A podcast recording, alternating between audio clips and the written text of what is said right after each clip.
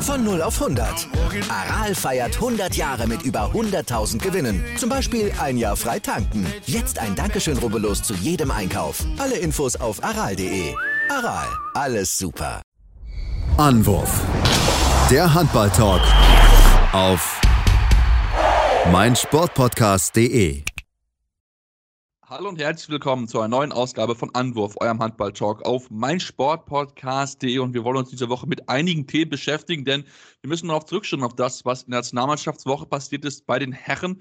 Ähm, wir darauf schauen, wie die deutsche Mannschaft gegen Dänemark geschlagen hat. So, wir können ja schon mal verraten, das war nicht sonderlich erfolgreich. Die auch den Blick werfen auf die EM-Qualifikation, denn dort auch ist die heiße Phase jetzt so langsam eingetreten und natürlich auch den Blick drauf auf die Frauen. Da gibt es einiges an Personalien und auch eine ja, Überraschung eigentlich am Sonntag. Müssen wir in jedem Fall drüber sprechen. Mein Name ist Sebastian und heute habe ich einen Gast an meiner Seite und einen Experten neben Robin Bullitt. Hallo Robin. Hallo Sebastian, schön wieder mit am Start zu sein und ja, das Länderspielwochenende und mehr natürlich noch äh, die Damen etc. pp. Äh, Revue passieren zu lassen. Ja, lass uns doch direkt mit den Männern anfangen. Ähm, EF Eurocup ist ja, wo die deutsche Mannschaft mitspielt. Als Gastgeber sind sie dann auch da mit dabei. Ja, zweites Mal gegen Dänemark stand an. Die Dänen war ja schon vorher klar, es wäre eher so eine B-Mannschaft. Einige Topspieler waren gar nicht mit dabei. Natürlich trotzdem immer noch ein hochbesetzter Kader, muss man auch sagen. Äh, wenn Aaron Mensing der zweitbeste Spieler, also der in der B-Mannschaft ist, das ist schon sehr, sehr bezeichnend. Ja, was soll man sagen? Beide Spiele sind relativ klar in Dänemark gegangen. Hinspiel gewinnt mit 30 zu 23 in Dänemark. Rückspiel in Deutschland gewinnt sie mit 28 zu 21 und ja, vielleicht als Grundfazit, Robin, das ist schon immer noch mindestens ein Unterschied zwischen uns und Dänemark. Ja, mindestens eine Klasse Unterschied. Da stimme ich dir voll und ganz zu. Ähm, ich würde vielleicht sogar sagen anderthalb bis zwei, wenn, wenn die Dänen ähm, ihr zweites Gewand aufspielen lassen und teilweise Jungs aus der dritten Reihe eine Chance geben und das DAB-Team trotzdem so dahergespielt wird. Ähm, ja, da kann ich dann nur den Bundestrainer Alfred Gislason zitieren. Sehr enttäuschend. so hat er es formuliert und ich finde, er hat vollkommen recht. Er, er, hat auch noch gesagt, mit dem Adler auf der Brust wollen wir andere Ergebnisse haben. Das klingt sehr reißerisch, aber trifft den Nagel auf den Kopf. Ähm, in beiden Spielen hatte die deutsche Mannschaft ja keine Chance. Zu keinem, zu keinem Zeitpunkt äh, hat man gemerkt, dass die denen wirklich immer das Spiel kontrolliert haben und immer in der Lage waren, ein, zwei, drei Gänge hochzuschalten. Die deutsche Mannschaft hat in der Abwehr komplett am Limit gespielt. Julian Kösters Fehlen hat man extrem bemerkt. Es wurde gesagt, im Lehrgang äh, vor, der, vor den beiden Spielen wurde extremer Fokus auf die Abwehr gelegt, um eben genau das zu trainieren, zu üben, auszuprobieren. Wie kann es funktionieren, wenn nicht Goller und Köster den Innenblock bilden? Ergebnis, es funktioniert nicht, sage ich mal. Im ersten Spiel wurden wenigstens vorne noch Lösungen gefunden. Im zweiten Spiel war es hinten ein bisschen besser, vorne aber eine absolute Offenbarung, meiner Meinung nach. Ähm, die Deutschen sind mit boah, fast so gerade zweistellig in die Halbzeit gegangen und hatten auch nach 50, 52 Minuten gerade mal 15 Tore auf der Uhr. Das ist dann bei einer, bei einer Toranzahl von Juri Knorr im zweiten Spiel, lass mich lügen, waren es sieben, glaube ich. Das waren so acht, meine ich. Acht. Da wirft Juri Knorr fast die Hälfte aller Tore. Also da müssen wir uns wirklich. Nee, waren sogar neun. Waren sogar ja. neun. Sogar. Dann, dann ist es die Hälfte im Endeffekt fast. Äh, da müssen wir uns richtig, richtig ja, Gedanken machen und noch mehr hoffen, dass äh, Julius Kühn, Sebastian Heimann und Co. wieder zurückkommen, weil ich will mich jetzt nicht auf ihn einschießen. Lukas Stutzke, wir beide haben schon oft genug drüber gesprochen. Aber neben Lukas Stutzke waren für mich auch Kai Hefner und Christoph Steinert ähm, erschreckend schwach. Ja, also ich bin, ich bin da bei vielen Dingen mit dabei. Also klar, die Abwehr hat er schon teilweise ganz in Ordnung gemacht. Ne? Auch gerade so, so jetzt wenn wir das zweite Spiel auch nehmen, da habe ich schon das Gefühl gehabt, da haben sie gerade in der ersten Halbzeit ein bisschen denen wirklich schwer gemacht. Natürlich auch hinten raus hast du einen Andy Wolf, der wirklich gut gehalten hat, eine tolle, tolles zweites Spiel gehabt. Im ersten war er nicht so stark, ne? ich glaube nur 30% Quote, aber im zweiten Spiel 36%, 15 Paraden. Also da war ein ganz, ganz wichtiger Rückhalt, weil sonst wäre das schon zur Halbzeit deutlich geworden. Ich glaube, schon zur Halbzeit hat er, glaube ich, acht Paraden oder so gehabt und dann auch wirklich freie Dinger weggenommen. Ähm, aber ansonsten das ist off offensiv ist das so wenig. Also wirklich. Also wenn ich mir angucke, es fehlt von dem Nationalmannschaftsteam aus der EM fehlt eigentlich nur Julian Köster aus dem Programm, wenn man das jetzt mal so sieht, ne? Und Philipp Weber. Und Philipp Weber, okay, aber gut, Philipp Weber, naja, sagen wir mal so. EM, hat bei der EM definitiv keine tragende Rolle gespielt, ja. Genau, klar, natürlich, Luca Witzke hat da schon auch äh, gerade in der zweiten Rolle auch zur Entlastung von Juri Knorr beigetragen. Okay, auf jeden Fall sollten wir auch nicht unerwähnt lassen. Aber das war nicht, das war nicht das, was wir bei der EM gesehen haben, also bei der WM gesehen haben. Das war, das war so schwach. Du, wie gesagt, wir schießen unseren Lukas Stutzke ein, dem ich eigentlich gar keinen Vorwurf machen will. Er hat das gezeigt, was er kann.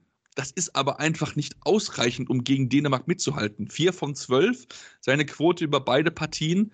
Tut mir leid. Also ein Steineschmeißer kann ich auch, das kriege ich auch hin, vier von zwölf wahrscheinlich. Also jetzt nicht böse oder so gegen ihn gemeint und wir schießen es wirklich auf ihn ein, aber es, es ist eigentlich das Zeichen dafür, dass wir auf dieser rückraumlinken Position einfach so große Not haben, dass wir hoffen müssen, dass Julius Kühn, der ja auch ja, sagen wir mal so, auch gerne mal so eine Quote von unter 50 Prozent hat, natürlich auch, ne, das kennen wir auch. Und Sebastian Heimann, der wir alle sehen wollen, aber wir auch natürlich auch wissen, dass er natürlich auch eine gewisse Verletzungsanfälligkeit leider hat. Das müssen wir einfach leider so mitsehen.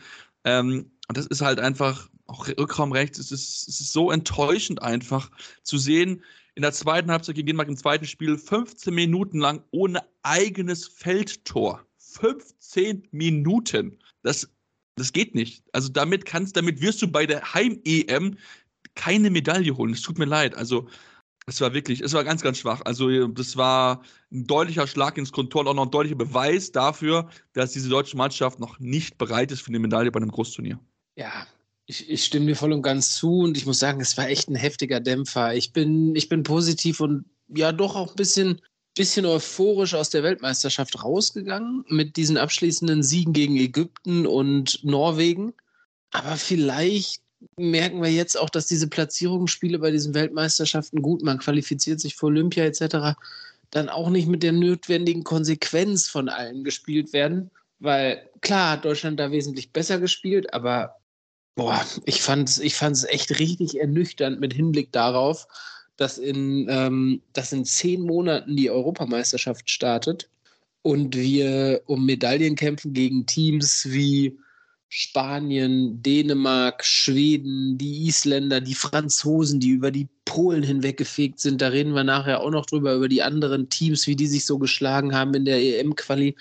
Aber allein, wenn ich, jetzt habe ich schon eine ganze Handvoll an Teams, an, an Nationen aufgezählt, von denen wir echt nach diesen beiden Auftritten auch so weit weg sind, dass ich irgendwie, ich will den Teufel jetzt aber auch nicht an die Wand malen natürlich. Ne? Ich würde natürlich voll gerne irgendwie euphorisch darauf blicken. Ich habe auch Bock auf die Europameisterschaft und ich hoffe, dass Alfred Gislason bis dahin die Jungs irgendwie echt noch in Spur kriegt. Aber diese beiden Spiele haben echt nicht irgendwie so krass gute Werbung für dieses Team gemacht, meiner Meinung nach.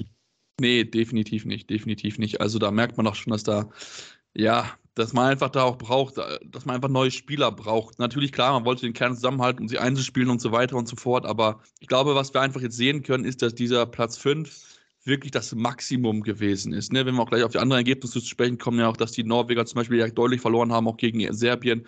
Also einfach zeigt, okay, an sehr guten Tagen, wenn alle am 100%igen Limit spielen, dann kann so ein Platz 5 rausspringen aber mehr wird dann halt auch mit dem aktuellen Spielerpotenzial einfach, ist einfach nicht möglich. Das müssen wir einfach, glaube ich, so, so knall analysieren, dass wir halt einfach auf gewissen Positionen einfach nicht die Weltklasse besitzen, um ja, gegen große Teams mitzuhalten. Ich persönlich möchte jetzt auch mal was Positives hervorheben, dass zumindest auch Paul Drucks ein bisschen mehr Spielzeit bekommen hat. Auch wenn ich da dann wieder sagen muss, okay, so richtig seine Explosivität und so weiter, das haben wir nicht so richtig gesehen, dass er eigentlich was auch kann. Da erwarte ich auch schon ein bisschen mehr von ihm, muss ich ganz ehrlich zugeben. Aber ich fand es zumindest mal positiv zu sehen, auch wenn man natürlich sagen muss, klar, mit Köster und, und äh, Witzke nicht mit dabei, ist er vielleicht auch dann gezwungen worden, diese Position, aber er hat zumindest Spielzeit bekommen. Und ich fand auch, Maria Michalschik hat hier und da gute Ansätze gezeigt, aber auch bei ihm merkt man, er ist halt noch nicht auf diesem hohen Level, um dann natürlich gegen eine starke dänische Abwehr da lückenfrei zu spielen. Ja, absolut. Also für mich sind, für mich ist Marian Michalczyk, ähm, mal auf ihn auch einzugehen, ähm, ähnlich zu bewerten wie Lukas Stutzke. Ist ein, ist ein ordentlicher Spieler in der, in der HWL, aber kein Spieler von, von internationalem Format für mich. Paul Drucks ähm, hat die Durchschlagskraft, hat die Erfahrung, hat auch auf internationaler Bühne eigentlich schon bewiesen, dass er es kann. Weiß ich nicht, ob er eine Mannschaft in der Form dann tragen kann. Also wenn er dann muss, sage ich mal, was er jetzt musste, Ne? Also, weil er war äh, ja der erfahrenste, sage ich mal, mit im Kader. Ich lasse jetzt mal natürlich irgendwie Patrick Grötzky und Andreas Wolf außen vor, weil ähm, du kannst als Rechtsaußen und als Torwart, sage ich mal, in einem, in, einem, in einem offensiven gebundenen Spiel jetzt nicht Verantwortung übernehmen in der Form. Und dann, ja, fällt es auf Paul Drucks zurück. Und das ist, ja, man sieht es auch irgendwie bei den Füchsen, ne? Da ist auch er jetzt nicht der Entscheidungsspieler. Das ist er grundsätzlich nicht, finde ich ähm, dass er die Chance bekommen hat und scheinbar irgendwie jetzt dann doch nicht irgendwie zwischen ihm und Gislason Unstimmigkeiten bestehen, wie wir ja irgendwie vielleicht auch schon vermutet hatten während der WM, sage ich mal, aufgrund der extrem niedrigen Spielzeiten, die er da bekommen hat. Ähm, Paul Drucks ist ein Faktor, definitiv. Also der muss äh, ein guter, Paul Drucks in guter Form kann jeder Mannschaft weiterhelfen, sage ich. Und ähm, ist für mich eine Option, äh, gerade auch dann in der Abwehr wieder, wenn vielleicht Kühn, Heimann etc. zurück sind. Ähm, ich möchte auch noch eine positive Sache mit reinwerfen. Ähm, für mich positiver Spieler, sage ich mal, ähm, klar, Juri Knorr hat wieder komplett Verantwortung ja. übernommen, viele Hütten gemacht, das will ich, also ne, ihn brauchen wir nicht weiter noch mehr in Klee zu loben, sonst, sonst hebt er nachher noch ab. ähm, ich, finde, ich finde, Tim Zechel hat eine, hat eine gute Leistung gezeigt ich finde, Tim Zechel kann, glaube ich, aufgebaut werden an der Seite von Johannes Goller oder an der Seite von Julian Köster, weil Goller und Zechel vielleicht ein bisschen zu ähnliche Typen sind im Mittelblock, sage ich mal. Da fehlt dann vielleicht ein bisschen Geschwindigkeit, aber ich finde, Tim Zechel hat gezeigt, dass er Potenzial hat, in diesem Mittelblock auch gut zu spielen. Ja, definitiv. Wobei ich aber dann wiederum da sagen muss, was ich noch nicht so ganz, ganz weiß oder, oder was auch der Plan so ein bisschen ist, ist mir in diesen beiden Spielen aufgefallen, was ist eigentlich mit Janik Kohlbacher? Weil so viel Spielzeit hat er nicht bekommen. Natürlich, klar, du hast so eine Scholarfolie, was natürlich mal schwierig ist, klar, aber Johannes, Johannes Kohlbacher, hatte ich so den Eindruck, war irgendwie nur eine Option, wenn es 7 gegen 6 ging und der zweite Kreisläufer kommen sollte. Das war für mich so der einzige Punkt, wo Janik Kohlbacher eingewechselt wird. Und dafür, finde ich, ist er eigentlich zu gut. Ja, dafür ist er definitiv zu gut. Das Problem ist, der gute Mann. Ähm, kann er nur halb decken, das ist natürlich sein Problem, hat, klar. Ja, und selbst auf halb ist er nicht der beste Verteidiger. Das darfst du, das darfst du nicht vergessen. Selbst auf halb ist er zu langsam in der Verteidigung. Und ähm, ich glaube, Janik Kohlbacher fällt aus dem System raus, sobald sich äh, Henrik Pickeler entscheidet, zurückzukehren. Dann wird Janik Kohlbacher keine Chance mehr bekommen. Janik Kohlbacher ist jetzt dabei aufgrund der kongenialen Achse mit Juri Knorr im Überzahlspiel. Das ist zu 90 Prozent ein Tor in Überzahl, wenn die ja. beiden da agieren. Ähm, es sei denn, Janik Kohlbacher kriegt einen freien Wurf, weil den trifft er nicht. Das ist irgendwie total komisch. Also es ist bei Kreisläufern allgemein, ne? bei Johannes Goller beobachtet man es ja auch irgendwie und auch bei vielen anderen Kreisläufern, sage ich mal. Das ist ja jetzt nicht nur ein deutsches Problem, ähm, aber da scheint so eine Krankheit zu sein, irgendwie, dass die wirklich Kontakt brauchen, um das Tor zu machen. Ja, das ist schon, das ist schon wirklich sehr, sehr kurios. Ich verstehe es auch nicht so ganz, aber scheinbar brauchen diese Kreise aber wirklich die, den körperlichen Kontakt vor, den Schubser, damit du dann irgendwie dann im Fallen da Christian Schwarzer-like irgendwie den Ball ins Tor werfen kannst. Äh, das ist schon, ist schon sehr, sehr kurios. Das muss ich dir definitiv, definitiv zustimmen. Ja, und wenn wir jetzt auf die Tabelle gucken, im Euro Cup Deutschland, vier Spiele, vier Niederlagen, ganz am Ende der Tabelle. Und wenn wir jetzt auch sehen, die Spiele gegen Schweden und Spanien stehen dann im April an, wirklich viel Chance auf Besserung sehe ich da aktuell nicht gucken wir mal, vielleicht kann man ein bisschen was überraschen, aber vielleicht ist dann auch mal eine Option zu sagen, okay, vielleicht probieren wir einfach mal was aus, weil ähm, ich glaube, die Jungs haben gezeigt, also auch gerade natürlich solche Spiele kann ja auch mal wirklich mal vielleicht die Möglichkeit geben, einfach mal was auszuprobieren, ähm, um dann vielleicht wirklich nochmal ja, neuen Impuls zu bekommen, vielleicht neue Spiele auszumachen, die vielleicht das bisschen besser sind als der eine oder andere, der in der ersten oder zweiten Reihe steht. Ich bin mal gespannt, was sich Alfred Gislason dort einfallen lassen wird. Wir machen jetzt kurze Pause, kommen dann gleich zurück, sprechen dann noch über die EM-Qualifikation Natürlich haben wir noch viele News, Frauenhandball, deswegen bleibt dran hier bei Anruf, eurem Handball-Talk auf meinsportpodcast.de. Wieder live von Ihrem Toyota-Partner mit diesem Leasing-Auftakt. Der neue Toyota Jahreshybrid. Ab 179 Euro im Monat. Ohne Anzahlung. Seine Sicherheitsassistenten laufen mit. Und ja, ab ins Netz mit voller Konnektivität. Auch am Start die Toyota Team Deutschland Sondermodelle. Ohne Anzahlung geht's in die nächste Runde. Jetzt los zu Ihrem Toyota-Partner.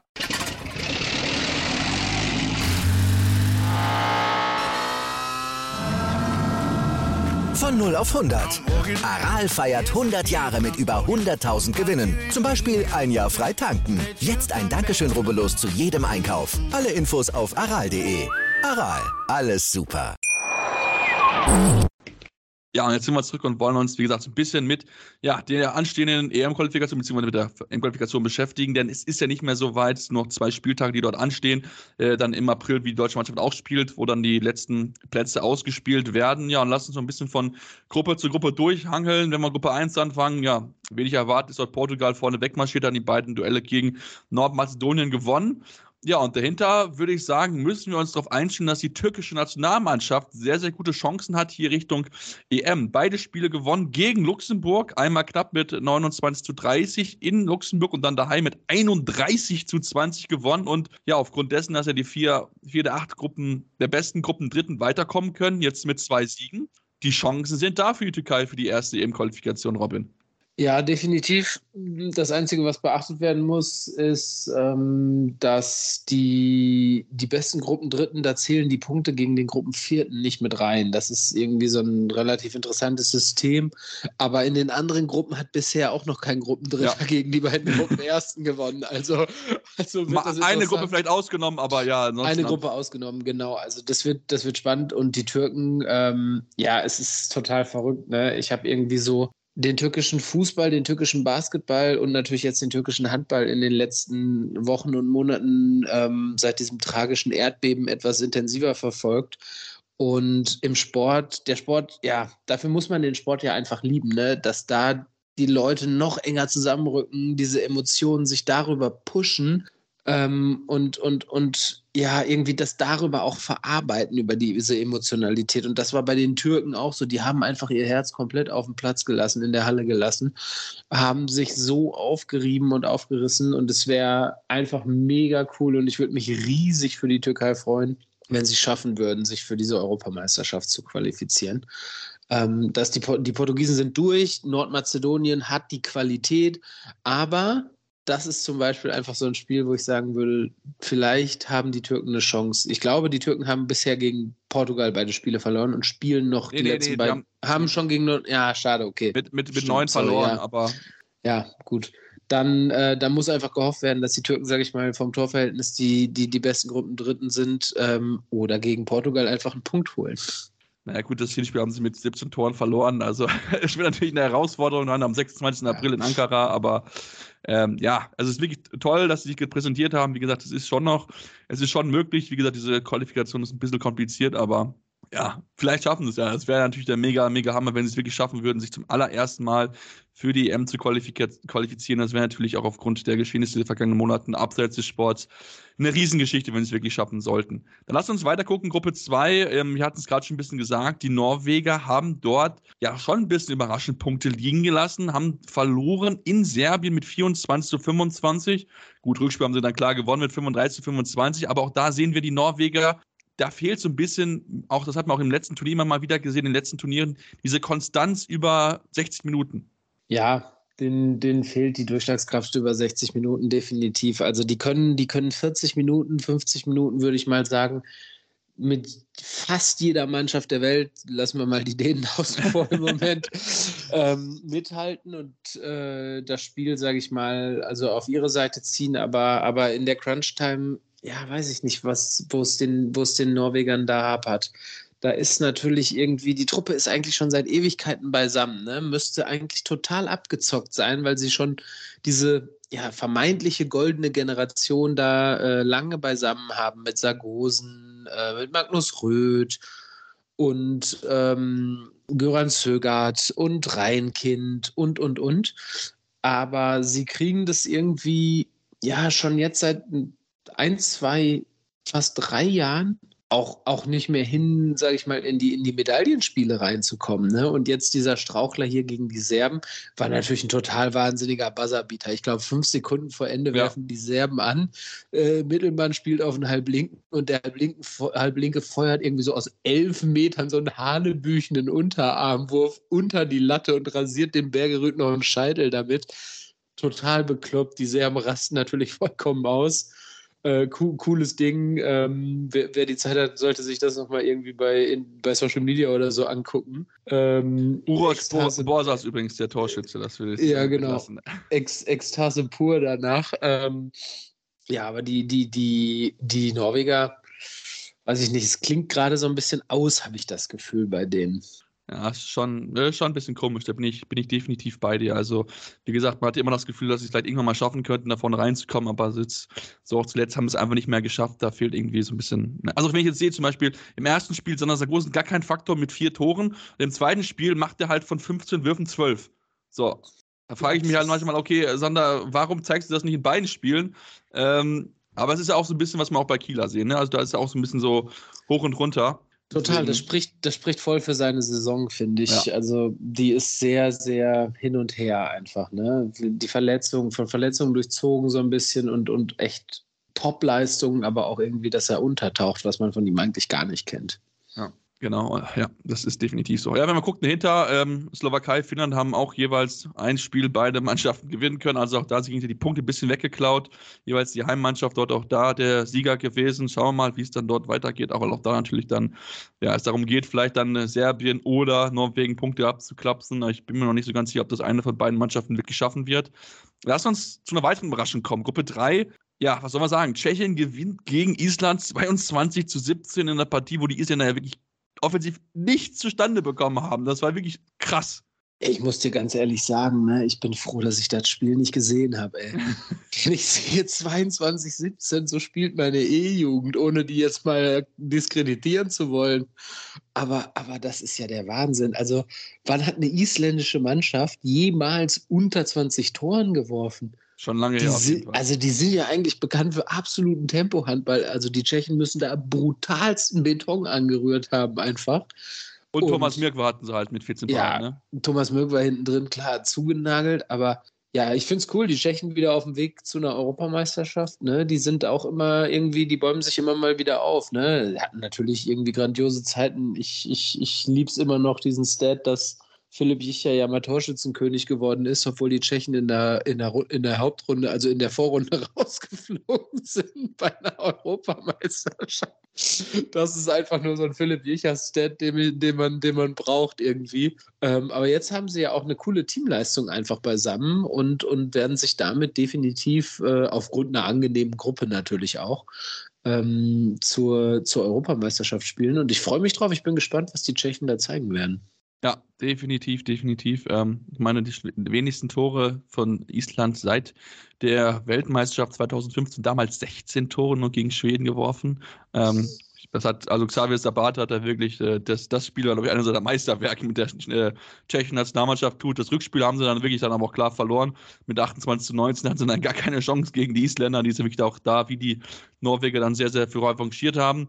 Ansonsten dahinter auch da gewesen, Ist, äh, Estland und Israel, beide, die gingen die Punkte geklaut. Israel gewinnt das Heimspiel, irgendwie auch Estland. Also da war das schon so ein Duell auf Augenhöhe, jeweils so zweiter Unterschied. Also das war schon, ja, hätte in beide Richtungen gehen können. Was ich viel spannender finde und auch viel schöner finde, ist eigentlich, wenn wir uns mit Gruppe 4 beschäftigen, Robin, Österreich. Vier Spiele, vier Siege. Damit ist der, ja, die EM-Quali quasi fix. Ja, die sind durch. Also die sind durch, genauso wie die Portugiesen, ne? Alles gewonnen bisher und eine total souveräne Leistung gezeigt da. Die Gruppe galt nicht so ähm, klar äh, zu Beginn, wie es jetzt auf dem Papier scheint. Die Ukraine äh, wurde auch aufgrund natürlich irgendwie der Tatsache, dass äh, Sapor äh, das Motor Saporosche, heißen sie, glaube ich, ja. in, der, in, der, in der zweiten Liga mitspielt und da natürlich irgendwie auch, sage ich mal, gute Erfahrungen sammeln, ähm, wurde die Ukraine so ein bisschen auch positiv eingeschätzt. Die Färöerinseln sind gerade dabei, sich ja irgendwie zu so einer goldenen Generation aufzuschwingen. Ähm, ich kriege den Namen nicht auf die Kette des guten Mannes, der nach Kiel wechseln wird. Elias Ellison Skipper, Skipper Goto, so ist richtig. Ja, er lag mir auf der Zunge. ähm, ja, das größte. Aber wir dürfen auch nicht vergessen, Hakun äh, West Taigum kommt auch in die Bundesliga. Ja, ja. Also siehst du, also das meine ich ja mit. Also die schwingen sich gerade dazu auf, so eine goldene Generation zu haben ähm, haben die Rumänen auch geschlagen im ersten Spiel, mussten sich dann allerdings ähm, auch wieder den Rumänen in Rumänien geschlagen geben. Da war auch wieder so ein Punkteklau, wie wir scheinbar in allen Gruppen bis jetzt hatten irgendwie. Ähm, ja, die Rumänen da mit 4 zu 4 Punkten aktuell Zweiter. Da bin ich mal gespannt, wer sich da noch durchsetzen wird, muss ich sagen. Also, das wird ein spannendes Ding.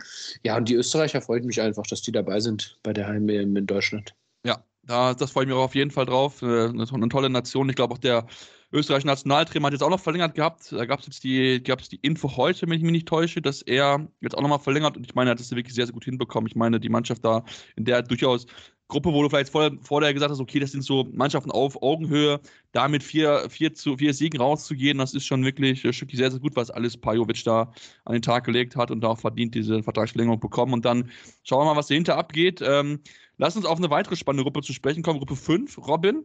Ähm, ja, was sollen wir sagen? Gruppe mit Kroatien, Niederlande, Belgien, alles drei WM-Teilnehmern. Und wer steht an der Gruppe Spitze? Griechenland.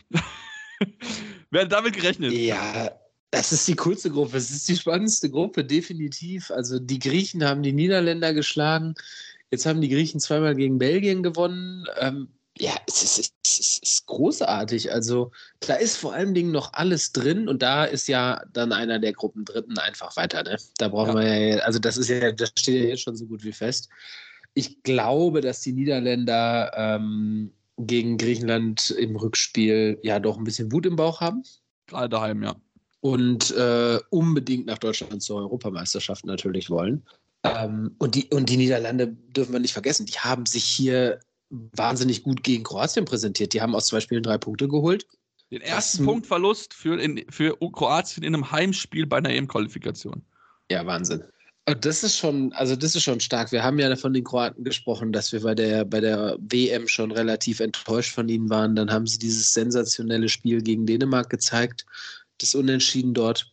Aber Kroatien ist einfach, ja, steht einfach vorm Umbruch. Ne? Sie werden diese Europameisterschaft jetzt noch spielen und dann muss es halt irgendwann mal soweit sein.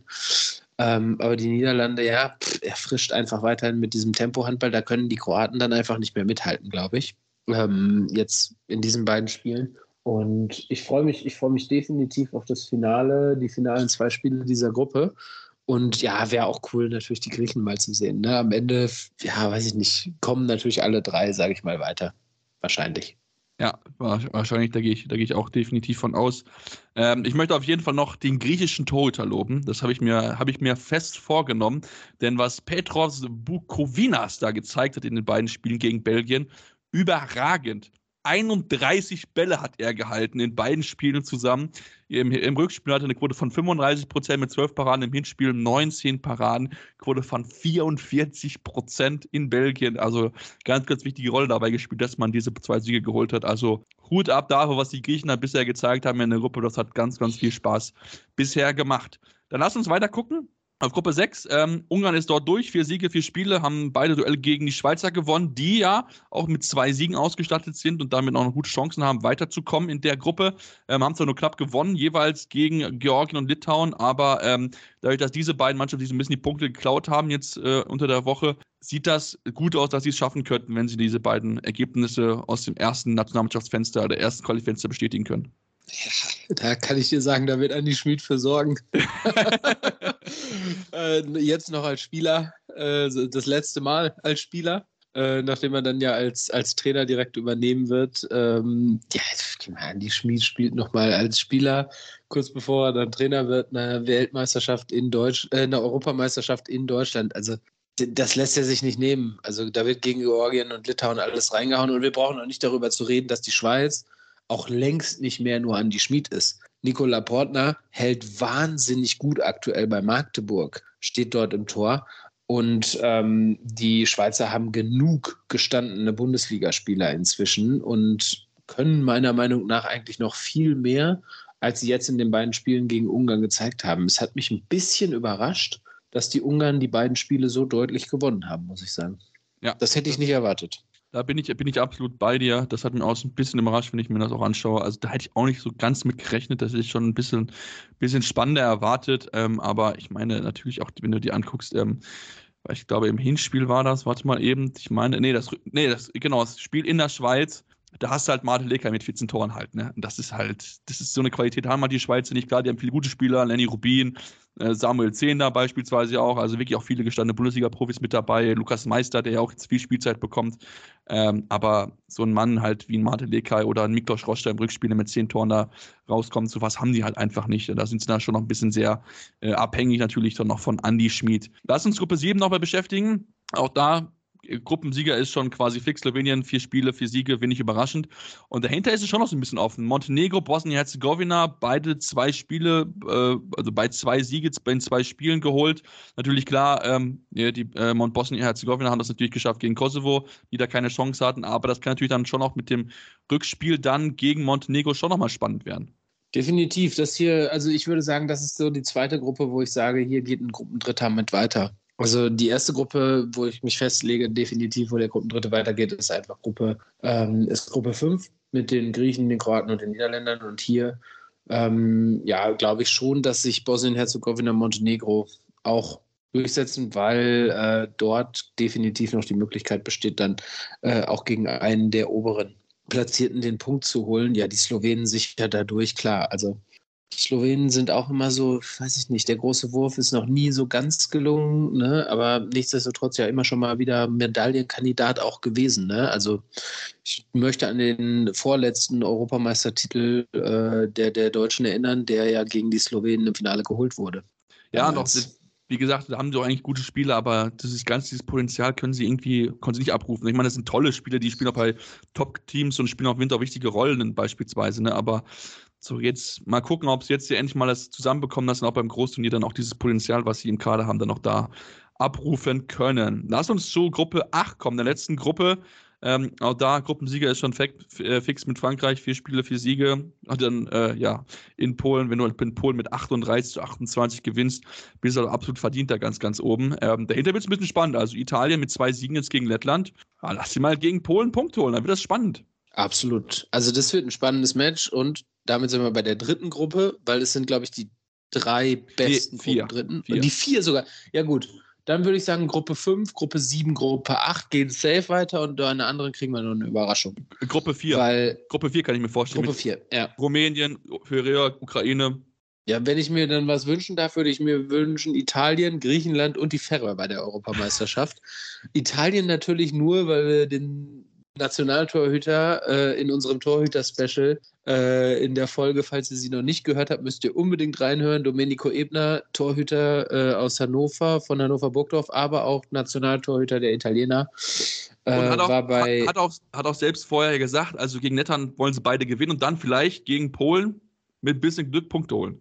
Ja, so wie die Polen sich gezeigt haben bei der Heimweltmeisterschaft, ist es möglich, glaube ich, ja, aber Frankreich natürlich, also wie die über die Polen hinweggefegt sind im ersten Spiel, das ist unglaublich. Also die Franzosen sind einfach, das ist auch einfach so eine Truppe. Also ich würde sagen, Frankreich und Dänemark, da, das stimmte schon, ne? Das wäre im Finale. Ja, das, ist, das stimmt definitiv. Also wenn wir für die Leistung sehen, das ist schon klar. Das heute haben sie dann nur in Anführungsstrichen mit drei gewonnen, aber mein Gott, ich glaube, da haben die ein bisschen auf Sparflamme gespielt. Ich meine, die wissen ja sowieso, dass das Ding gewinnen. Und seien wir mal ganz ehrlich, die müssen, die spielen, wenn die, wenn die auf sagen wir nicht, nicht Top-Niveau spielen, sind sie halt immer noch so gut, um halt auch mit so einer 90, 80 Prozent, 75 Prozent Leistung halt weiterzukommen und so ein Spiel halt zu gewinnen. Und wenn es dann mal knapp wird, mein Gott, dann zünden sie halt einfach mal ein Tor für fünf Minuten, dann ist das Spiel durch. Also das ist ja, das ist ja einfach so. Das ist so brutal, was sie da an Qualität haben. Da kann man wirklich nur den Hut vorziehen. Ja, damit hast du jetzt Nationalmannschaft erstmal soweit abgeschlossen. Wir kommen jetzt zum Clubhandball, müssen über einen absoluten Blockbuster-Transfer sprechen und natürlich auch viele weitere Themen, auch natürlich Vorhandball. Deswegen bleibt dann hier bei Anwurf, eurem Handball-Talk auf meinsportpodcast.de. Wieder live von Ihrem Toyota-Partner mit diesem Leasing-Auftakt. Der neue Toyota Jahreshybrid. Ab 179 Euro im Monat. Ohne Anzahlung. Seine Sicherheitsassistenten laufen mit. Und ja, ab ins Netz mit voller Konnektivität. Auch am Start die Toyota Team Deutschland Sondermodelle. Ohne Anzahlung geht's in die nächste Runde. Jetzt los sprinten zu Ihrem Toyota-Partner. Ja, jetzt sind wir zurück und wollen mit einigen News aufwarten, die uns die vergangene Woche präsentiert hat. Und wir müssen ja mit dem Blockbuster schlechthin sprechen. Ich glaube, er ist Freitagabend aufgeploppt, Samstag offiziell geworden. Ja, die erste Flensburg wird, wir haben sie alle schon so ein bisschen abgeschrieben, sie sind back in business. Simon Pittlik und Lukas Jorgensen kommen von Gok Gutme. Im Raum stehen die Ablöse von über 500.000 Euro. Ähm, ja, was soll man sagen, Robin? Der Rückraum, Pittlik, Jim Gottfriedsson, Kai Smith nächste Saison. Ich freue mich drauf. Ja, ich habe brutal abgefeiert, ey. Ich habe so gefeiert, als Samstag dann bekannt wurde, ne? Und innerhalb kürzester Zeit konntest du ja irgendwie Social Media nicht mehr aufmachen und dann waren nur noch irgendwie die Jungs, äh, wie sie das Flensburg-Trikot in die Kamera halten. Ja, Simon Püttlik für mich die Sensation bei der Weltmeisterschaft. Ähm, was der für einen Zug im Arm hat, ist unglaublich, was der für eine Spielanlage hat in diesen jungen Jahren schon. Wie alt ist er? Ich glaube 22, 23? Ja. 22, ja. Es ist unglaublich, was der schon für eine Spielintelligenz hat, was der für ein Wurfbild drauf hat, dass der, der, der kann aus allen Entfernungen werfen, spielt ordentlich in der Abwehr auch auf der Halbposition, ist, ist fit ohne Ende und hat einfach Bock auf Handball. Dieses so der und der und Matthias Gitzel sind für mich so das Gesicht des jungen, erfolgreichen Handballs einfach. Und die beiden jetzt irgendwie in der Bundesliga zu sehen und vor allem Dingen irgendwie Flensburg, die jetzt wirklich die Abgänge von Magnus Röth äh, und Göran Schugart, die ja, die ja beide gehen, sage ich mal, ähm, auf diese Art und Weise zu kompensieren mit Kai Smietz, der gerade die Liga kaputt wirft äh, für den SCM. Ich glaube auch, dass Magdeburg sich in den, in den Hintern beißt aktuell, dass sie ihn haben gehen lassen. Ähm, und jetzt Simon Püttlik dazu. Also für mich ist Flensburg komplett Meisterschaftskandidat, aber Meisterschaftskandidat Nummer eins einfach mal nächste Saison. Das ist eine Truppe. Und was meinst du, wie sehr Gottfriedson sich freut, auf seine alten Tage nochmal mit solchen Krachern da zusammenzuspielen? Das ist einfach großartig.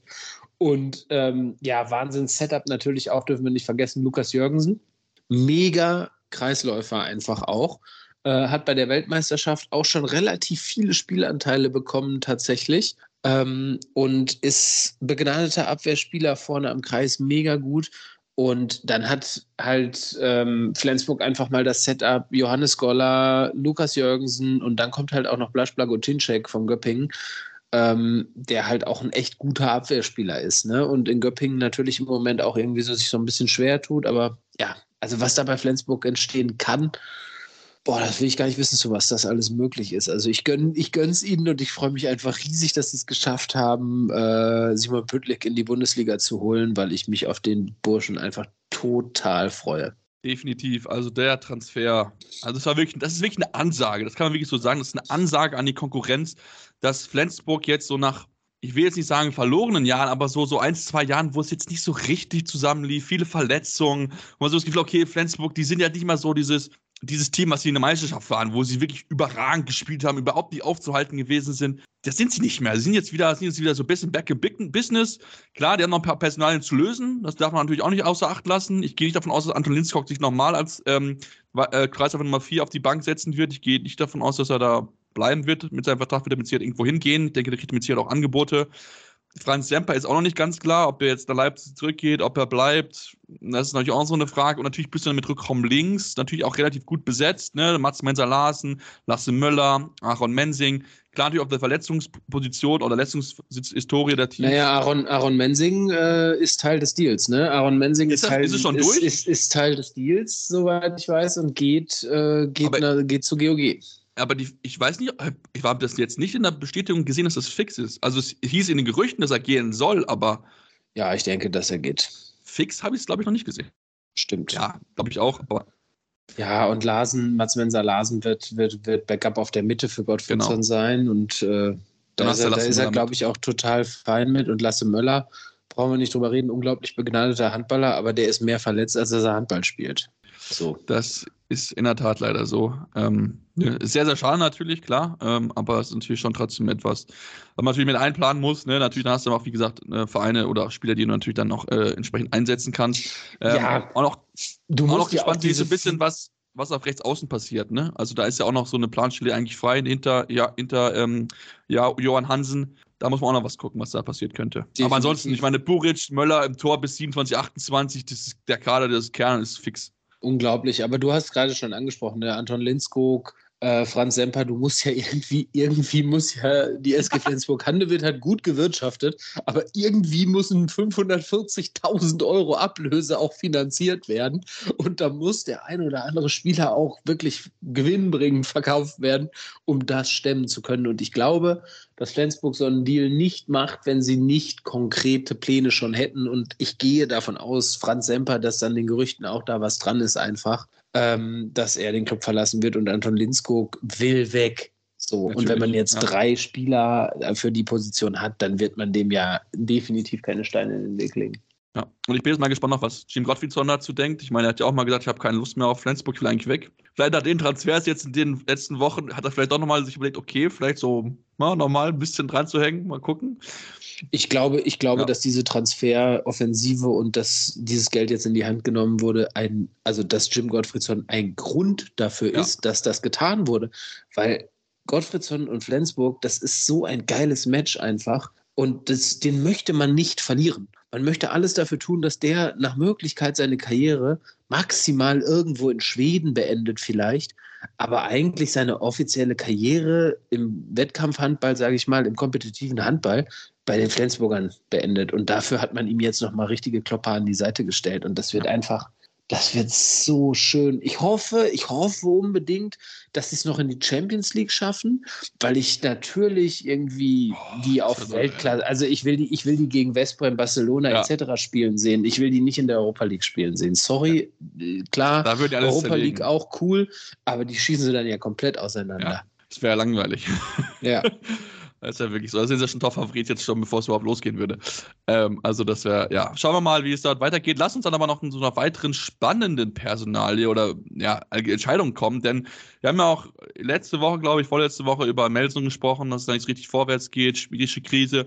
Ja, jetzt haben sie sich nochmal zusammengesetzt, Krisengespräch geführt, äh, Trainer hat Vertrauen auch Gesprächen bekommen, äh, Raul ähm, Raul Garcia Parondo, genau. Und ähm, ja, was soll man sagen? Es, es gibt aber trotzdem eine wichtige Entscheidung. Und zwar Axel Gerken ist nicht mehr im sportlichen Bereich aktiv. Und das ist schon, finde ich, Robin, auch aufgrund der Historie, die er da mit dabei hat und die er lange auch dafür gewirkt hat, das ist schon auch ein Zeichen, dass man nicht so ganz zufrieden ist mit dem, was er in den letzten Jahren getätigt hat. Ja, ich glaube, dass sie A nicht mehr ganz zufrieden sind mit dem, was in den letzten Jahren da getan wurde, aber ich glaube auch, dass selbst in Melsungen äh, nicht so große Oropax verkauft werden, dass man weghören kann, ob der ganzen Kritik, die auf diesen Verein einprasselt und immer mit, äh, immer mit Gerken in Verbindung gebracht wird. Weil es wird immer von der Mannschaftszusammenstellung gesprochen und für die ist er verantwortlich, als Verantwortlicher im sportlichen Bereich auch. Ne? Und ähm, die MT Deutschland war die Rede von, das ist, das ist es schon lange nicht mehr jetzt, ne? Also der Kai Hefner ist vielleicht noch da, die anderen haben jetzt erstmal keine Rolle und Julius mehr. Kühn. Und ja, aber verletzt gewesen, ja, war jetzt nicht dabei. Ja. So, auch, auch Kastening wurde nicht direkt wieder zurückbeordert. Das müssen wir abwarten, einfach mal. Ähm, und dann, klar, Riesenzampano gemacht mit der Verpflichtung von Deines Christopans, aber wir brauchen auch nicht darüber reden, dass Dennis Christopans keine Verpflichtung für die Zukunft ist und keine Verpflichtung irgendwie, die den Halbrechten, die da sind, irgendwie Selbstbewusstsein gibt oder die mal stützt, sage ich mal so. Also das ist schon alles immer, ja, Vogelwild gewesen, dann werden da Summen bezahlt. Für mich ist es eine vollkommen nachvollziehbare, kluge Entscheidung. Ja, und jetzt wird ja Michael Allendorf dann die Rolle übernehmen. Ist ja sowieso schon Sportdirektor seit diesem Jahr, wenn ich das richtig in Erinnerung habe. Ist ja nach seiner Karrierenende hat er die Rolle übernommen. Was natürlich dann auch klar noch nicht auch ein Beweis ist für ihn, dass man jetzt natürlich auch mit ihm einen neuen Weg gehen möchte. Man stärkt ihn in seiner Rolle natürlich auch auf jeden Fall. Ich meine, ist ja auch prinzipiell jetzt auch nicht schlimm, wenn man mehr Leute im sportlichen Bereich ist, aber natürlich, vielleicht kann er Michael Allendorf dann vielleicht auch mit seiner klassischen Spielerbrille und seiner Nähe zur Mannschaft vielleicht noch eher so ein bisschen identifizieren, okay, wo hat es eigentlich in den letzten Jahren gehapert, dass es nicht so funktioniert hat bei Melsung und was kann man jetzt vielleicht dann besser machen. Ähm, man stehen noch einige Entscheidungen an, ne? einige Verträge laufen aus, wie geht es da weiter und so fort. Also ich bin da sehr, sehr gespannt drauf. Ähm, wir haben ja auch Axel Gerken hier schon zuhauf kritisiert. Ähm, so ist es jetzt ja nicht und ähm, wir werden sehen, ob das vielleicht wirklich dieser Schlüssel sein wird, um am Ende erfolgreich zu sein in Melsung, ob dann wirklich das besser wird. Meine, natürlich jetzt in der aktuellen Transfer- oder jetzt aktuellen Kaderplanung ist natürlich schon relativ weit fortgeschritten, klar, aber vielleicht hat man auch schon noch dann nochmal das eine oder andere, wo man sagt, okay, da müssen wir uns jetzt umstellen, neue Spieler oder Spieler vielleicht abgeben im Sommer, kann man natürlich auch überlegen, ob man Spieler mit laufenden Verträgen sagt, okay, Leute, geht irgendwie nicht mehr zusammen weiter? Schauen wir mal, ob das wieder sein wird in den nächsten Wochen dann in Melsung, ähm, wie es dann dort personell weitergeht. Lass uns noch über ein, zwei weitere Geschichten natürlich sprechen. Ähm, HC Erlangen hat sich entschieden, den Vertrag mit äh, Jonestini nicht weiter ähm, zu verlängern. Dort wird jetzt dann Mats-Peter Lönnberg aus Kolding kommen, kann sowohl halb rechts, äh, Rückraum rechts als auch rechts außen spielen. Ähm, Hannover hat mit Vincent Büchner verlängert, das war auch lange im Gespräch, ob es passiert oder nicht. Jetzt haben sie sich dazu entschlossen, ihm einen neuen Vertrag zu geben. Das ist mit Sicherheit auch ein Zeichen, des Vertrauens, den man dort in ihm einfach geben hat, hat ihn jetzt nochmal zwei Jahre verlängert. Und ähm, das ist vielleicht noch spannend. Natürlich auch noch dazu gefügt, dass HSV Hamburg sich entschlossen hat, den Vertrag mit Thorsten Jansen und ja, sowohl Torwarttrainer als auch Co-Trainer Blaschenko Laschkewitz zu verlängern. Ähm, also da die Hamburger, ich denke, das passt einfach. Das sind Hamburger Jungs, die dort am Seitenrand stehen und die haben diese Mannschaft wirklich ja, wieder nach oben geführt und machen wirklich tolle Arbeit, Robin. Ja, absolut, total verdient. Ähm, und Goran Stojanovic, der dritte übrigens, den ich nicht ja, lassen wollte. Ja, ja. Ähm, Toto Jansen ist, ist das Gesicht dieses wieder erstarkten, hochgekommenen ähm, HSV Hamburg. Prägt es total, äh, ist mit Florian Kehrmann zusammen, das sind die beiden Identifikationsfiguren im Trainergeschäft meiner Meinung nach. Ne? Ich hoffe, dass sie dann auch in ihre letzte Amtszeit als jetzt Vereinstrainer gehen und dann in, in, in, einem, in einer Doppelspitze zusammen das DHB-Team äh, überne übernehmen so in meiner Wunschvorstellung sieht es so aus. Also Alfred Gislason äh, holt eine Medaille bei der Heimweltmeisterschaft 2027 und danach übernehmen die beiden so. Ne, das mal so ein bisschen Spinnerei. You heard it meiner, first here. von meiner Seite aus natürlich. Nein, äh, vollkommen verdient. Auch Blasenko Laskovic macht es da großartig. Ne? Alle, alle irgendwie total eng verbunden mit dem Verein. Ähm, und vollkommen richtige Entscheidung, ne, dass die, äh, die ähm, Martin Schwalb da getroffen hat, da mit den Jungs zu verlängern. Ja, definitiv. Also das ist absolut die richtige Entscheidung. Ähm, wie gesagt, die haben die Mixmannschaft nach, nach oben getragen und ähm, haben es auch absolut verdient, da diese Vertragsverlängerung zu bekommen. Wir machen jetzt kurze Pause, kommen dann gleich zurück und wollen natürlich über die Spra Frauen sprechen. Auch da ist viel passiert, nicht nur an Transfer oder ja, Transfergeschichte, sondern natürlich auch in der Bundesliga. Nach der, äh, nach der Nationalmannschaftspause müssen wir vor allen Dingen über eine große Überraschung reden. Deswegen bleibt dran hier bei Anruf einem Handball-Talk auf meinsportpodcast.de. Wieder live von Ihrem Toyota-Partner mit diesem Leasing-Auftakt. Der neue Toyota Jahreshybrid. Ab 179 Euro im Monat. Ohne Anzahlung. Seine Sicherheitsassistenten laufen mit. Und ja, ab ins Netz mit voller Konnektivität. Auch am Start die Toyota Team Deutschland Sondermodelle. Ohne Anzahlung geht's in die nächste Runde. Jetzt los zu Ihrem Toyota-Partner.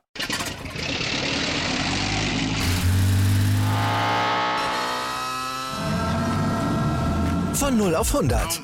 Aral feiert 100 Jahre mit über 100.000 Gewinnen. Zum Beispiel ein Jahr frei tanken. Jetzt ein Dankeschön, rubbellos zu jedem Einkauf. Alle Infos auf aral.de.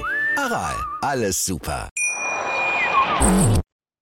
Ja, und jetzt sind wir zurück und wollen natürlich uns auch mit dem Frauenhandball beschäftigen. Ähm, wollen natürlich das nicht außer Acht lassen. Wir wollen täglich drüber, jede wöchentlich darüber sprechen, was dort abgeht. Und ähm, ja, wir müssen vor allen Dingen über eine große Überraschung eigentlich sprechen. Ne? Wir hatten da ähm, letztes relativ wenig gesehen, so ein bisschen, aber Sonntag hat eine bereitgehalten. Der VfL Oldenburg, die ja auch ein bisschen geschwächelt haben zuletzt und klar verloren, zum Beispiel gegen Halle Neustadt vor der Nationalmannschaftspause, gewinnen mit 32, 29 gegen Borussia Dortmund in einer Partie, wo sie wirklich sehr, sehr gut gespielt haben, konsequent. Nele Reese hat das sehr, sehr gut gemacht, als sie eingewechselt wurden mit 8 Paraden, 40% Quote.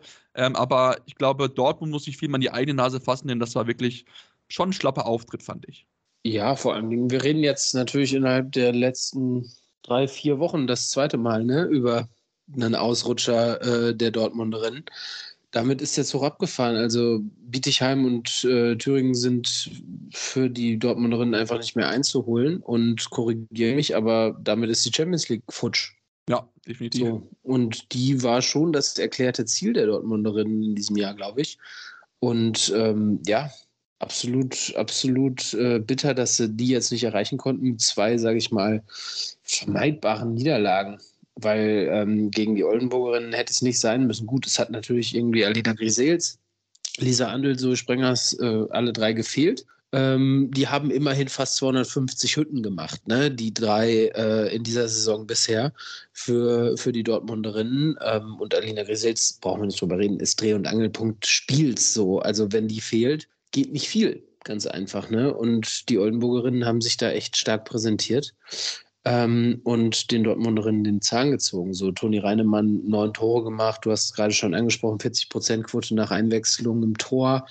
Ähm, ja, absolut verdienter Sieg. Brauchen wir nicht drüber reden, meiner Meinung nach. Definitiv. Also das, ich finde es sowieso krass, was da, was ähm, ja, to Toni Luisa Reisemann da abreißt. 118 Boden schon. Äh, mehr als 10 im Schnitt, also, also oder roundabout ungefähr. Das ist schon, das ist schon wirklich sehr, sehr stark, was sie, was sie dort ja wirklich Spiel für Spiel abreißt. Also kann man wirklich nur einen Hut vorziehen, ähm, zumal auch die Torhüterin bei Dortmund überhaupt nicht gut gewesen ist. Ja, hatte heute eine Parade nur, 11% Quote. Ich finde auch sowieso, dass die letzten Wochen nicht ganz so stark ist, wie wir sonst von ihr gewohnt sind. Und Madita Kohorst, die ja zum äh, zur neuen Saison dann nach Oldenburg wechseln wird. Ähm, hat es dann gegen die kommenden Teamkollegen ganz okay gemacht. Sieben Paraden, 25% Quote, aber natürlich auch da nicht dieser Faktor vielleicht gewesen, wie man hätte gebraucht, um die ja ein bisschen schwächeren, äh, schwächelnden Vorderleute zu unterstützen. Und deswegen, ähm, ja, bin ich auch dabei. Also für mich muss Dortmund sogar noch eher so ein bisschen aufpassen, dass jetzt der Abstand nach unten nicht zu sehr gering wird. Denn wenn wir mal gucken, Blomberg, es sind nur vier Punkte Rückstand. Die Blombergerinnen haben dann klar gewonnen jetzt am Wochenende gegen Weibling mit 29 zu 18, befinden sich sowieso in einer guten Form gerade. Also das sind jetzt schwierige Wochen. Da müssen jetzt sehr, sehr aufpassen. Jetzt natürlich noch am Mittwoch gegen Buxtehude daheim. Also Dortmund muss jetzt sehr, sehr wachsam sein, wenn sie nicht noch Europa verspielen wollen. Ja, da müssen sie drauf aufpassen. Um, oder sie verspielen es in der Liga und gewinnen es einfach. Ja. Und, und holen sich damit ihren Startplatz von mir aus können sie auch das machen, weil europäischen Titelträger in der Euroleague hätte ich wohl nehmen. Äh, deutschen Titelträger. Das ist ein europäischer, wird es klar. Ja, ja, das ist klar, aber Deutschland ja, ja. auf jeden Fall. Genau, ähm, genau. Ja, das werden wir ja dieser am Wochenende sehen, das Spiel sehr, genau. Ja, genau. Es ist ja jetzt schon wieder, äh, geht ja Schlag auf Schlag jetzt schon wieder. Genau, deswegen spielen sie auch entsprechend dann schon am Samstag dann weiter, äh, beziehungsweise am Mittwoch und dann am Samstag dann äh, Europapokal. Ähm, und wie gesagt, bin mal sehr, sehr gespannt. Haben natürlich noch eine Vertretung getätigt, haben Laura Degenhardt dazu geholt, die dritte Nationalspielerin, die in der kommenden Saison dazukommen wird. Da bin ich auch sehr gespannt, denn sie hat im Metz nämlich eine tolle Rolle gespielt. Für Rückraum links mit, mit Sicherheit nochmal dem Verein mit Sicherheit nochmal einen Schub geben. Aber man merkt schon auch, dass Henk Gröner verstärkt auch auf deutsche Spielerinnen setzt. Natürlich, klar, er ist Nationaltrainer ehemalig gewesen für die deutsche Nationalmannschaft, weiß natürlich auch um die Qualität von deutschen Spielerinnen und möchte wirklich, dass es so ein bisschen wir hatten es gerade mit MT Deutschland, so ein bisschen BVB Deutschland in Anführungsstrichen, so ein bisschen wahrscheinlich forcieren, aber ähm, ja, bin mal sehr gespannt, was Dortmund dann da liefern wird jetzt in dieser, in der aktuellen Woche dann äh, gegen Buxtehude dann natürlich dann auch im europäischen Geschäft. Lass uns ein bisschen weiter gucken und uns mit der Sport- und Neckarsulm beschäftigen. Auch über die haben wir ja viel gesprochen. Und was soll man jetzt sagen? Kommen aus der Pause raus und verlieren direkt wieder 20, 27 zu 30 bei Bensheim, bleiben damit auf dem 13. Tabellenplatz und ähm, ja, wieder so ein Auftritt, wo überhaupt nichts funktioniert hat, haben mit einer 3-3 gespielt erst, dann mit einer 5-1-Deckung, aber nie den Zugriff bekommen und ähm, sind wirklich auf der Suche nach irgendeiner Identität. Sie kämpfen nicht wirklich, finde ich. Ähm, und das ist irgendwie so, nicht böse gemeint, aber es ist wirklich wie so ein wilder Haufen, der versucht, Punkte zu holen. Ja, es ist irgendwie jeder einzelne Punkt, den sie jetzt irgendwie geholt haben, auch diese Saison, war irgendwie gar nichts Überzeugendes mit dabei. So, ne? Es ist so ein krasser Abwärtsstrudel, der jetzt auch irgendwie durch den Trainerwechsel, Mart Aldering, Aldering äh, kriegt es auch nicht hin, so, ne? Und dann, dann, wenn er dann sagt, so, ja, ist schade, knapp verloren, stark gekämpft. Das ist halt die Aussage, die wir diese Saison wirklich jedes Mal irgendwie nach dem Spiel gehört haben. Gut. Stark Wobei stark gekämpft nicht immer. Stark, stark, gekämpft ist bei den Rutschen, die es gab, diese Saison auch schon ein bisschen, bisschen übertrieben, sage ich mal. Ähm, da waren ein paar Auftritte dabei, die komplett leblos waren, gefühlt. Ähm, ja, ich sehe ich seh fast schwarz irgendwie, dass da nochmal der Bock umgestoßen wird. Ne? Also, und die können halt echt froh sein, dass, dass Union Halle Neustadt, Sachsen-Zwickau und selbst die, äh, die Vipers aus Bad Wildungen da irgendwie noch nicht ganz den Kopf aus der Schlinge gezogen haben äh, und dass immer noch alles offen ist für, für die Sportunion Neckars-Ulm. Und ich glaube, auch wenn ich es ihnen irgendwie nach dieser Saison nicht wirklich gönne, dass sie am Ende es irgendwie schaffen, da auf den 12. oder 11. Platz zu kommen und nicht. Oder sich über, äh, oder sich über die Relegation retten, wahrscheinlich. Ja, das, ja. Ja, äh, das haben sie verdient. Ja, also, aber ich, ich, für mich ist jetzt halt natürlich klar, die haben einige Verletzungssorgen gehabt. Ne? Laila Ihlefeld mit dabei, Amber Verbracken, Munja Smits, Carmen Moser und Fatosh Küschikildis. Ähm, aber trotzdem, ich erwarte auch schon ein bisschen mehr von der Mannschaft, die auf dem Feld steht. Sie muss einfach besser zeigen, sie muss fighten, hart kämpfen und ähm, ja, alles geben, um natürlich so eine Partie zu gewinnen. Und das ist dann einfach, äh, wenn wir uns das wieder auch angucken, mit der Wurfquote 55 Prozent, das ist einfach zu wenig, um in der Bundesliga zu spielen. Und wenn ich mir jetzt angucke, das nächste Spiel geht gegen die Bad Wildung Vipers, die auch gerade viele Verletzungssorgen haben. Nur mit acht Spieler, mit acht Feldspielerinnen oder mit acht Spielern insgesamt waren sie in Bietigheim haben dort verloren, natürlich wenig überrascht, aber sie haben halt gefightet, ne? Verlieren du mit acht Toren, hast 28 Buden erzielt gegen Bietigheim, warst du mit vier zurück. Also diese Mannschaft, die kämpft, die gibt alles, auch wenn sie natürlich schwierige Voraussetzungen haben. Ich habe gesagt, acht Spielerinnen nur aktiv, aber die zeigen halt, wie Abstiegskampf geht. Es ist Kampf und dann ist es egal, mit wie vielen Spielern und Andres, alle Spielerinnen wissen, okay, wir müssen 100% geben, dann können wir vielleicht was reißen, aber sie nehmen halt diesen Kampf an. Ja, es ist krass. Also du, es steht 20 zu 16 zur Halbzeit. Die liegen nur mit vier hinten. Du, du musst dir halt mal den Begriff machen, da sitzt einer, ein Mädel sitzt da auf der Bank. Also ich, ich kenne das leider, ich kenne das leider relativ gut von meiner Truppe, weil wir auch viele Spiele schon mit acht, neun Leuten gestritten haben. Und ich kann dir sagen, es ist kein Fest, wenn du äh, vorne auf der Mitte spielst und hinten im Abwehrblock in der Mitte deckst. Also da bist du tot nach 40, 50 Minuten. Und dann kannst du 40, 50 Minuten ein super Spiel abliefern, aber am Ende gehen dir die Körner aus. Das ist einfach so. Es ist unmöglich. Das, also du kannst es vielleicht einmal, zweimal so machen. Und deswegen ist die Vorstellung gegen so krass aufspielende Wietighheimerinnen, ähm, ich finde, diese Niederlage ist echt positiv zu bewerten. Und die Trainerin hat es auch gesagt, die Tessa Brenner, die war super stolz. Sie hat gesagt, ich bin sehr zufrieden und sehr stolz auf meine Mannschaft. Also kann sie vollkommen. Das Tempo, das sie da an den Tag gelegt haben, ich glaube, die sind auf allen Vieren da rausgegangen am Ende. Ja, das, das glaube ich auch. Das glaube ich auch so ein bisschen. Ähm, also, wie gesagt, sie haben alles gegeben. Das ist halt genau das, was du halt von so einer Mannschaft erwarten kannst. Ich meine, klar, die haben keine Chance gegen Bietigheim, aber mein Gott, hau dich halt rein und gib halt alles, was du kannst. Und wenn es am Ende dann halt nicht reicht, dann hast du halt zumindest gewusst, okay, ich habe alles gegeben und dann reicht es halt nicht. Und das ist halt genau das, was sie halt zum Beispiel äh, Neckarsulm vorhaben. Und sowieso, Vipers viel gute Arbeit. Ne? Haben sich ja jetzt auch Matt Aldering, den aktuellen Interimstrainer von Neckarsulm, als Co-Trainer für die nächste Saison geholt. Ähm, Norma Goldmann, ein junges Talent aus der Schweiz, wird nächstes Jahr dazukommen. Klar, sie verlieren natürlich auch die eine oder andere Spielerin. Annika Ingenpass geht nach Leverkusen, die Nationalspielerin. Und Verena Auswald geht nach Metzing, um dort äh, Laura Degenhardt zu ersetzen. Das sind natürlich auch schon wichtige Spielerinnen, die sie verlieren. Aber sie haben es diese Saison gezeigt, dass sie dass sie fighten können, dass sie wissen, worum es geht. Sie geben einfach alles und ähm, das kann man dieser Mannschaft nicht hoch genug anrechnen. Und ähm, sie haben es wieder bewiesen. Klar, am Ende reicht sie, aber für mich sind sie aktueller Favorit in dieser Partie gegen Neckarsulm und ähm, ja, glaube auch nicht, dass sie dann nochmal unten reinrutschen, denn wenn sie da Punkte holen mit dann vielleicht 13 oder 14 Punkten, dann sind es ja schon dann, ja, weit bleibt es mindestens bei vier Punkten Abstand, da haben sie schon noch ein gutes Polster, auch wenn man natürlich nicht zu sicher sein sollte, aber ähm, bei den Vipers, die werden das schaffen, bin ich mir ganz, ganz, ganz sicher. Ja, die Vipers wissen vor allem Dingen, dass das Spiel ja. äh, genau das ist, nämlich ein Matchballspiel. Gewinnen sie das, ist der Abstieg kein Thema. Dann ist, dann, dann ist auch der Releg Relegationsplatz kein Thema mehr. So. Ja, genau. Das wird nicht passieren und deswegen sehe ich, äh, sehe ich das Haar genauso wie du, dass sie da definitiv die Favoriten sind. Ja, definitiv.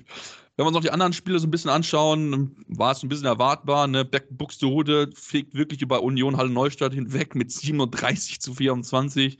Thüringer HC gewinnt klar und deutlich mit 33-90 gegen Sachsen-Zwickau, wirft sich schon mal so ein bisschen ein, natürlich dann auch äh, jetzt für Mittwoch, wo sie gegen Weibling spielen, wo sie auch noch mal ein bisschen Störner spüren können und dann, in der, und dann im Europapokal durchstarten können. Und dann Metzing gewinnt noch mit 29 zu 24 gegen Bayern Leverkusen, natürlich damit auch dran an dem möglichen dritten Platz. Also ist auch ganz, ganz wichtig, haben sich ja schon auch haben schon hart fighten müssen. Also haben sie Leverkusen ja auch da nicht einfach gemacht, aber am Ende bleiben halt die Tussis abgezockt. Und das ist, glaube ich, etwas, was sie in der letzten Saison ihnen so ein bisschen abgegangen ist, dass sie in so knappen Spielen dann, wirklich dann ja 100% alles gegeben haben.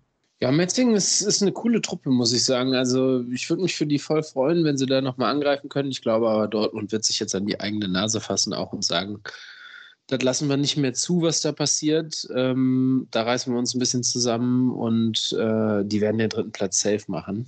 Ähm, Einfach aufgrund der Tatsache, dass sie nicht aufs europäische Geschäft verzichten wollen, ganz einfach. Und auch einfach zu viel Klasse haben. Also da ist Metzingen dann schon natürlich, HSG Blomberg-Lippe dürfen wir nicht außen vor lassen. Ne? Die sind da tatsächlich, die sind ja noch Vierter.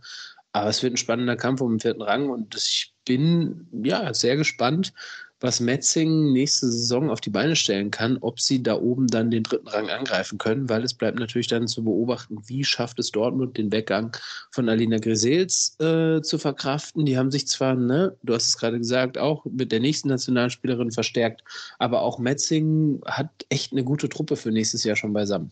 Ja, definitiv. Da bin ich absolut bei dir. Und ähm, ja, wir werden natürlich weiterhin die Augen drauf haben auf dem Frauenhandball. Sollten wir, wir empfehlen wir euch auch wärmstens. Da gibt es wirklich tolle Spiele.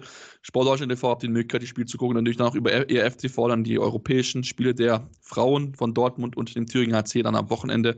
Und damit sind wir auch am Ende unserer heutigen Ausgabe. Wenn es euch gefallen hat, dürft ihr uns gerne eine Rezension dann lassen bei Spotify oder iTunes. Am liebsten 5 Sterne oder gerne kurz die Kritik. Was können wir besser machen? Woran können wir arbeiten? Solltet ihr uns unbedingt folgen, ihr es nicht sowieso schon getan habt, auf den Social Media Kanälen eurer Wahl, Facebook, Twitter, Instagram oder im Podcatcher eurer Wahl. Denn so viel kann ich schon mal verraten. In den kommenden Wochen kommen noch na, viele Special-Folgen zu einem bestimmten Event. Mehr verrate ich da noch nicht, aber ihr könnt euch auf jeden Fall darauf freuen, dass wir da viele Spielerinnen und Spieler zu Gast haben werden. Deswegen, ähm, ja, bleibt uns gewogen, hört uns weiter, empfiehlt uns euren Freunden und dann hören wir uns nächstes wieder hier bei Anwurf, eurem Handball-Talk auf meinsportpodcast.de. Wieder live von Ihrem Toyota-Partner mit diesem Leasing-Auftakt. Der neue Toyota Jahreshybrid. Ab 179 Euro im Monat. Ohne Anzahlung. Seine Sicherheitsassistenten laufen mit. Und ja, ab ins Netz mit voller Konnektivität. Auch am Start die Toyota Team Deutschland Sondermodelle. Ohne Anzahlung geht's in die nächste Runde. Jetzt los sprinten zu Ihrem Toyota-Partner.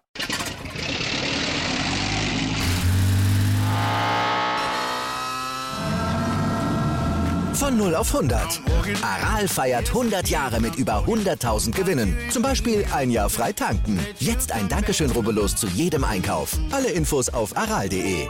Aral, alles super. Anwurf.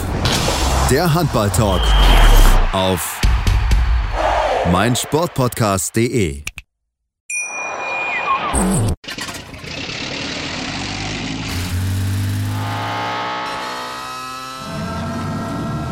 Von 0 auf 100.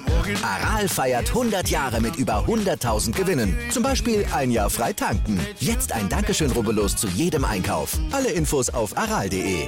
Aral, alles super. Ich habe mich natürlich schockverliebt, weil die war wirklich ganz, ganz klein. So begann die Mensch-Hund-Beziehung zwischen Christina und Tierschutzhund Frieda. Und wie es danach, nach dem ersten Moment der Verliebtheit, so weiterging und welche Klippen es danach zu umschiffen galt, das hört ihr in der neuen Ausgabe von Iswas Dog, dem Podcast für harmonische Mensch-Hund-Beziehungen. Iswas Dog? Mit Malte Asmus. Überall, wo es Podcasts gibt.